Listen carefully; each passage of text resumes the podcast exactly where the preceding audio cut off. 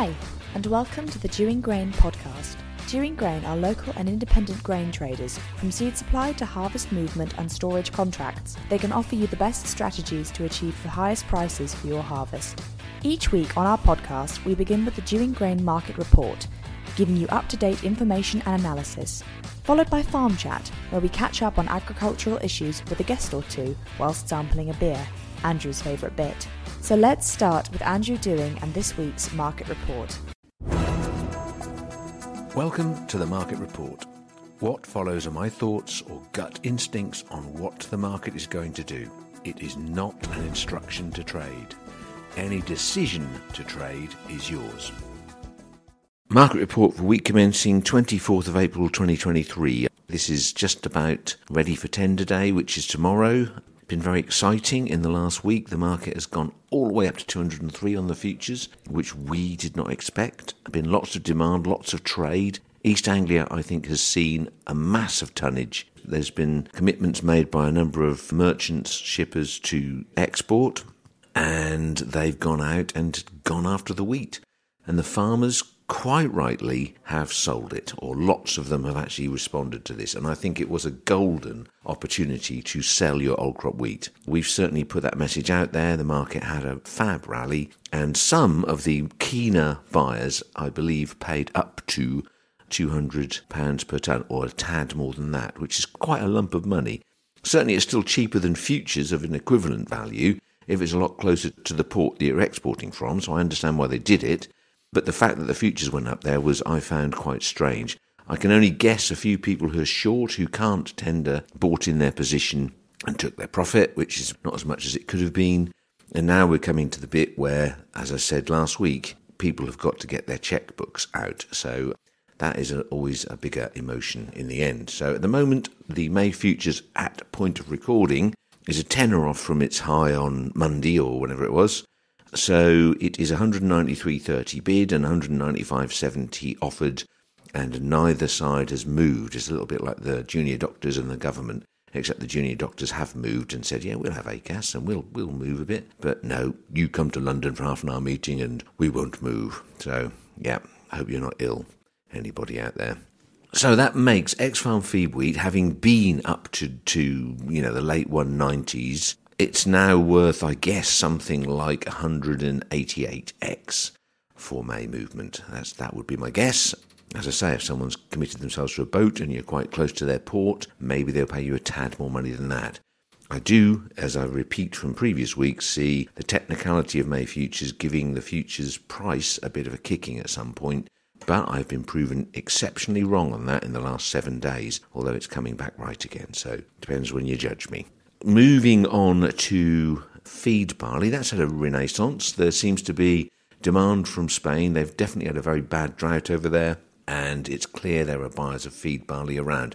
Some traders are trying to stick to it's a £17 discount to wheat, and therefore the price should be this, i.e., low 170s. In reality, you could probably make something like, I don't know, 175x, which is a good 10 quid above where we were a couple of weeks ago. So it's over 170, which is great. It's just, I think one or two people who are committed to doing boats, they're finding it a little harder to get their hands on the barley at this point. We are not involved in that particular game. Milling wheat, still a decent premium. If you're sitting with old crop milling wheat and it's 240, 250 pounds a tonne, why are you not selling it? I don't quite get it. Oilseed rape isn't quite got close to 400 again. It's not quite there. I think again we will sit and hope it seems to have a bit more life about it. One observation about rape, and I'll see as I seamlessly move from old crop to new crop here.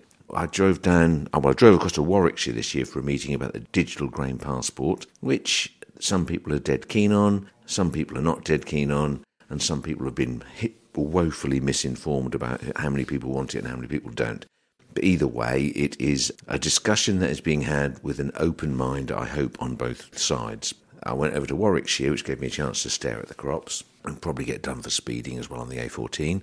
And it's clear that the cereal crops look good across the country.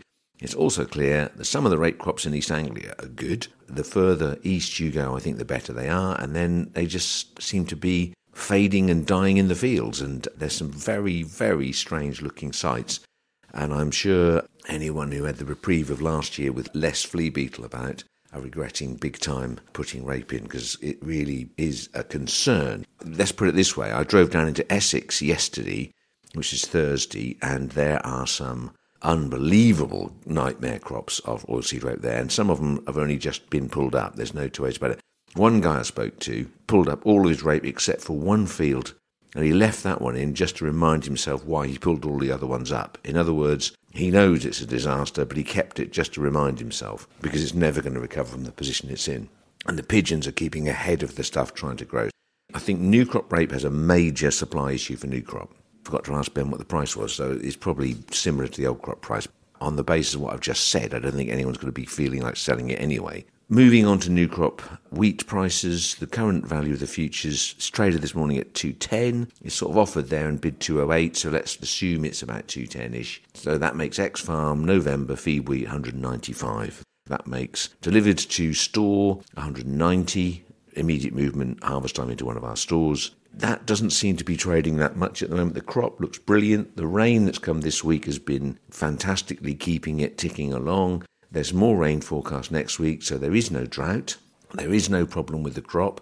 Heavy lands arguably have got enough moisture there to see them through. That's a debate unless if it gets really hot. But each week that goes by that this rain keeps coming, unless it keeps going all the way through the summer, then in which case it's a different reason we get grumpy. The potential for this coming crop at this moment in time on cereals is exceptionally good certainly for East Anglia and looking at Essex and looking across the country. I'm not so sure about up north because I haven't travelled that way recently. And I know that the Scots haven't got as much spring barley in as they wished, although they've played big catch up recently. So, all of those things combined, there is a big crop coming. So, giving you the wheat price, barley allegedly is £17 cheaper. I don't think there's much trade on barley going on. I wouldn't, if I was a feed barley grower, be inclined to sell it at this point. With the Spanish demand there in the background, I think that discount to wheat will come in a bit. Yeah, I'm going to give some good advice to both sides of the market now. Old crop wheat is the final marketing conversation I'm going to have. Old crop wheat, if you are a farmer, I think should be sold. I think there's too much of it. There's too many of you that haven't sold it, and there's a little bit of ego or pride or something that's stopping you kind of letting go of it well, drop the ego and the pride. Say, what are you paying me for June or July wheat? Because the prices are good at the moment. Right? They're worse than they were a week ago, but we're going to go through a period where it's 190 something, let's say. So I think now is the moment to say, okay, do you know what? Let it go. Because the prospects for old crop wheat, the only thing that can really save it, in my opinion, is new crop steaming up a lot. And if you're relying on that and you haven't sold new crop, then you're going to gain on new crop anyway. So don't put all your eggs in one basket just admit that there is a surplus of old crop feed wheat. I believe that, and I think when the futures get unfolded and the farmers come out with what they've got left, there is more than enough old crop wheat there. So for farmers, the good advice is sell your crop for June or July because at the moment nobody is selling it. You lot are not selling. You're happy to just close your eyes and think of something else. Good advice on the other side of the fence to my consumer friends and to any merchant who's out there is if you've got June or July to buy, sit back in your chair. I don't think you need to rush at it. So if both of you listen to me, there's no trade going to happen anyway. Farmers will be grumpy and the consumers will be happy. But if I suspect that you know not enough people listen to me clearly, to keep telling Tess that anyway. If you're a consumer and you've got June or July wheat to buy, don't chase it. Do not chase it. There is no point. It will come to you people will have to clear their stores out. They won't carry it like they say they're going to, especially if the new crop keeps developing in the way it is at the moment. So there you go. I'm looking after both sides of the fence there. And I don't mind either way what you do. I'll trade in between the two or, you know, sit back and watch you trade if you like. But that, I think, is something that needs to be listened to. Right. Final thing to say to you is Friday the 28th so when this podcast goes out, it will be this Friday coming, the 28th. It is at Cromer at 11 a.m. And the what three words are important, flute, S F L U T E, and stove, S T O V E. Important flute stove at 11 a.m. Yes, you'll have to pay for the car park, and it's a really good long walk, but hey, that's what we're going to do, and I look forward to seeing some of you there. Cheers. Thank you for listening. Please remember, that any decision to trade on this opinion is yours. The Dewing Grain app will keep you updated with real time industry news, data analysis, and insights into the market, giving you all the information you need to make informed trading decisions.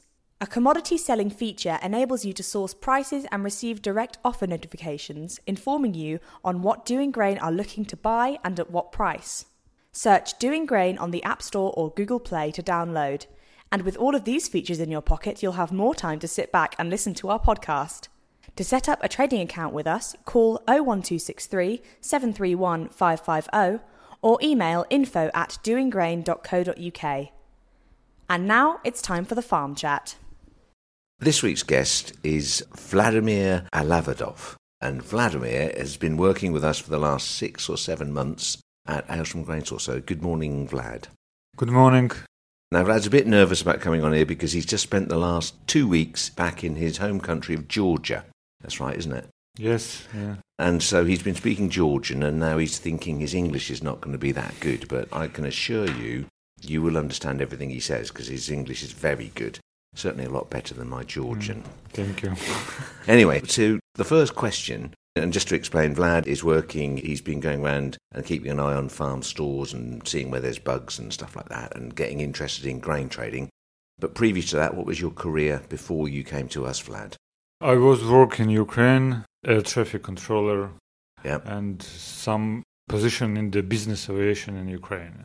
Yeah, okay. And your wife is Ukrainian. Yeah, my wife is Ukrainian. I'm from Georgia, Georgian, and we lived in Ukraine together. And Yeah, and another Vladimir decided to ruin the party. And, you know, you have a choice. You have three young children, and you're not obliged to stay and fight in Ukraine because Yeah. you were Georgian. And you therefore, well, escaped, if you like. And we luckily found you in the Aylsham area kicking your heels. And, well, not quite that, but, you know, we were able to offer you something to do. And since then, we're determined to keep you with us. And you're now settled in Aylsham, and your kids are at school and yes, speaking perfect, Yeah. much better English than both of us. Yeah? yes. Anyway, so the questions I want to get into, because we were having a conversation first thing this morning, it's really interesting. In Georgia, there is a bit of a problem at the moment with the number of Russians. The first thing I would ask the Georgian, very beautiful and very good country, Mm-hmm. because also this is my motherland Mm-hmm. and I like it. But there is uh, so many Russian people now in Georgia. When you walk on the street, you can always hear the Russian language. And this is why are they there? I think because there is some problem in the Russian with the Russian government, with the army, and the people is run from Russia to Georgia, and Georgia has a border with the Russia, and so many people run from there. They've run away to not be called up in the draft, haven't they? They don't want to be soldiers. Yeah, for, for I Mr. think yes, because so many younger people, Mhm. so many teenager, maybe the children from some people, and Mm. there is so many Russian language in Georgia you can hear on the street. Yeah. And you're, I mean, it's not all bad for the country, is it? Because the Russians have more money than Georgians, so, Yes. so economics are good yeah, for the country. the- I think this is a very good economic because Russian peoples come to Georgia with the money. yeah. And they spend the money in Georgia, and the- economically, this is a yeah. government's yeah, happy. yeah. But the people, Georgian people, they are not so good because they don't like the Russian. Because in 2008 was also some aggressive. You had a war of your own, didn't you? Yeah, Why did that stop? Uh, Why? because there is a, if I remember, there is a, some political meeting, and they stopped Gave up killing Yeah, you. because you know the Georgian people is just only three million, Mhm. and this is so less than the Russia, Yeah. and they stopped by the political situation. So enough people said, look, come on, Yeah. stop it, boys, Yeah, it's not. yeah. Yeah. And then, because originally, you know, the Russian border didn't stop at the south of Georgia, did it? It went on to Armenia Yes. and yeah, did it go be- any further than that? this No, is yeah, this is a transit area Mm. because so many trucks and so many people going from Russia to Armenia Mm. Yeah. and Iran. Yeah, because Yeah, Iran yeah, is the next yeah. country down, isn't it? Yeah, I mean, yeah, one of the- there is a, the way way for for the people and for the Yeah. So trucks. Yeah, yeah, there's a, there's a natural, Yeah. you know, valleys or whatever to Yeah. travel through to get through Yeah. that. See, one of the good things about the war, it's terrible to admit this, but one of the good things about there being a war somewhere and you taking an interest in it is you suddenly realise where each and every country is. Because lots of countries you kind of go, oh, yeah, okay, Moldova, yeah, where's that? And all of a sudden we're a little bit more aware of everything that's going on. I'm sure some of you knew all of that already, but as far as I'm concerned, you know, the, the defining where Armenia is versus Georgia and then where Iran is below that, Yes. that's where the Russian Empire, or whatever you want to call it, ended at the bottom of Armenia. Yeah, you're absolutely right. Mm. Yeah. And so now the Russian territory is to the north of Georgia, and that's where they stop, supposedly. Yeah, I mean, is it not a worry that with all of those Russians in the country that they'll go, like, you're Russian again? Is that something that people worry about? Yes, all Georgian people are with Ukraine, Mm. but they understand the government Yeah. can, I don't know, Give up, wave a Yeah, flag, yeah, and go, come in, Mr. Putin. Yeah, yeah. but there is also people, and they want to live in Georgia, and Yeah, remain independent, Yeah, I yeah. assume. Yeah. So it must be really your family that are left there, your father and, and, and everybody. yeah, my father is uh, lives in Georgia, and more people are with Ukraine, Mhm. but But it must be. It must. Be, how does he feel about the Russians? Is he kind of just going, "I don't like Yeah. this"? And, the people don't like them. uh, no. bec- Do you think know. they will stay forever? I don't know. I don't know. Maybe, but yeah. all Russian people are asking. We are with Ukraine, but they are just only asking. But what No, they're, they're, they're saying. they, they feeling, believe- we don't know. yeah, So they're saying to you just that so they are. saying, yeah, because- okay. those guys are now because originally the Russian, the young men who fled Russia, as I understand Yeah. it, originally had to, if they were served a paper to be called up for the army, Yeah. someone had to physically give them the piece of paper. That was the rule, wasn't it? Now, as I understand it Yeah. from this morning's conversation, they can just be sent an email, and if you refuse to join the army, having received the email, you're in trouble. Yes, but nobody know, knows how it Well, works in the real life. no one's looked on their inbox for six months because they don't want yeah. to go. I can kind of understand. What about you? Obviously, flew over there, and are you anywhere near Tbilisi where your family lives? Yes, I'm born in Tbilisi, and Okay. my father and my home is in Tbilisi, and Is it a beautiful city? yes, very beautiful city. And And, I suggest to the come and see Come and see everything. Yeah, because so many tourists. I meet some people from the England, and they are Mm-hmm. also did some little trip Mhm. via Georgia because Georgia has a very interesting places, very old churches from five or six century. The first Orthodox Christian settlement, isn't it? Yes, Yeah. there is also Orthodox, and there is a very old Orthodox Yeah. country. So it goes Yeah. back to the Yeah. to the yeah. Well, if you so you have buildings For, yeah, for, that go right back, like for our- tourists, very beautiful and very different. Not like England, very big mountains. yeah. You can ski and swim. Uh-huh. And uh, On for the same example, day. yeah, on the same day. Ski and, down, uh, yeah, get your skis yeah, off, have a swim. Very beautiful, and I suggest to come and see. Okay, that's an advert Yeah. for the Georgian tourist board. Vlad, noted. I assume it flies round Ukraine to get there, it doesn't go over the top, does it? it might get shot down. Did you go via Turkey, I guess? The plane, yes. Yeah. The, all the airspace in Ukraine is closed, Yeah, and all aircrafts and all going via Turkey. yeah. there is a Just Turkey is so busy now. Just using your air traffic control Yeah. skills there, Vlad. Just thought I'd bring that out. What about your wife? Obviously, I mean, she will know what's happening in the Ukraine now because it's gone quiet for most of us. It's not so prominent on the news. Yeah, we are always to control the news in, from Ukraine. Now the situation is economically it's very bad because yeah the war is going on and in some region is so quiet and some region is not and we are so sad for it yeah, because Lots of people have gone back. We were talking yeah we are talking because they cannot to stay for example in Europe Mm. because so more women with the little children and they mm-hmm. need to the work but they can't and they are going back Well, they can't work in the UK. They can't find jobs. You mean? We had a Ukrainian Yeah, mother yeah, and yeah. daughter, and she. i mean europe all in, from the europe from, Okay. for example Oh, okay. poland Yeah, there's not Yeah. there's not jobs in Poland for them. no no that's because they're so busy Well, they've done more than their fair share. The Polish, and now they're banning grain exports because Yeah. their own market has been undercut so much by cheap Ukrainian grain. But the dynamic of that is they can't make money doing it in Ukraine, so they won't be growing as much because they can't afford. And so it goes. Over here, our two Ukrainians actually went back to the Ukraine this week to see their family. it took them 27 hours Yes, from door yes, to door to get long bus journey from Warsaw through, but they've gone back to their home. And I'm sure it was very emotional as it was for you, I'm sure, with your family. But, you know, in when they come back, we will be asking them, you know, what, what is happening? Has the world forgotten them? Or what do we do next? And you, any ideas on that? Was your, what does your wife think? Does she sort of, is her family still out there? Yes, yes. We also like because we have a friends, we have a job, and everything is good for us in England. We I need to say so. Thank you for all English people for help us for Dewing Grain, and we are so happy here. And thank you very much.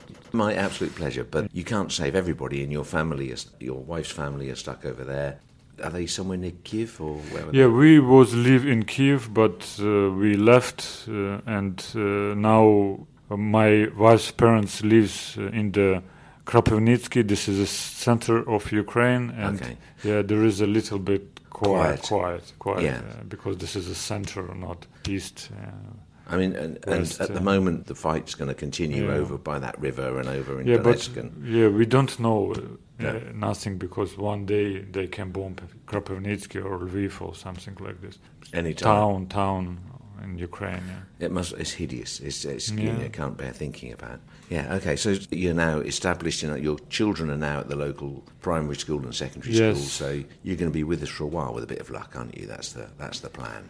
Yes, we are. Our children going to the school. I have a job, and we are so happy here. And if Does the government? I mean, I don't know. Is there a time scale you've been given to say we'll talk to you again in three years' time, or yes, something? now we have a three years time, but uh, maybe will be some change end of May, Mm-hmm. and we will be so happy if we had some. can stay longer for sure. yeah, yeah. Well, we, we hope so. We want to keep Yeah. you working for us, Vlad, believe me. So if all comes good, your children will get through. And I understand their English is superb. Really, they've yeah, very on. good. Yeah, they speaks. They're speaking so good in. English. And now they can talk, and you don't quite understand what they're talking about. yeah, they're cooking with, with, with Well, their, I- friends. I have a 12 year old daughter, and uh, I don't understand what she's talking about either. she just thinks I'm clueless and deaf. So, yeah, um, luckily, uh, yeah, she's right, probably. Anyway, so I'm very glad that you were prepared to, to sit and talk, and I'm, I'm sure that everyone will understand what you said. I just thought it was a good idea to keep everybody reminded, keep in perspective the dynamic of what's really going on over there and the impact on the surrounding countries. You know, you talked about Georgia, you talked about Armenia. I understand you went into Armenia for a Yes. I was because yeah, my father's sisters live in Armenia, and we was two days in Armenia near the Georgian border. It's a very small country, Armenia. Yes, there is a small country about two million people, Yeah, but they are with Russia yeah. because they have so many people from Russia also, mm-hmm. and they're economically Reliant yeah, allied with the Russia because they have so many Muslim country around Yeah. and they have some military contract with the Russia and So that's kind of the other Yeah. side of that. That's always Yeah. going to be dangerous, isn't it? With yeah for Georgia, you have to got, yes keep, of course yeah try and keep everybody happy. Well, he's hoping that all of that that's happened to Ukraine doesn't happen to you and Armenia. But anyway, I I appreciate your time and coming on this. And I just, as I say, for any listeners, just to kind of keep in perspective that this miserable war that's going on has had impact on so many people and it's just dragging on and is going to drag on for a long, long time, isn't it? But we've got Vlad, that's the main thing, and his family. So, Vlad, thank you. thank you very much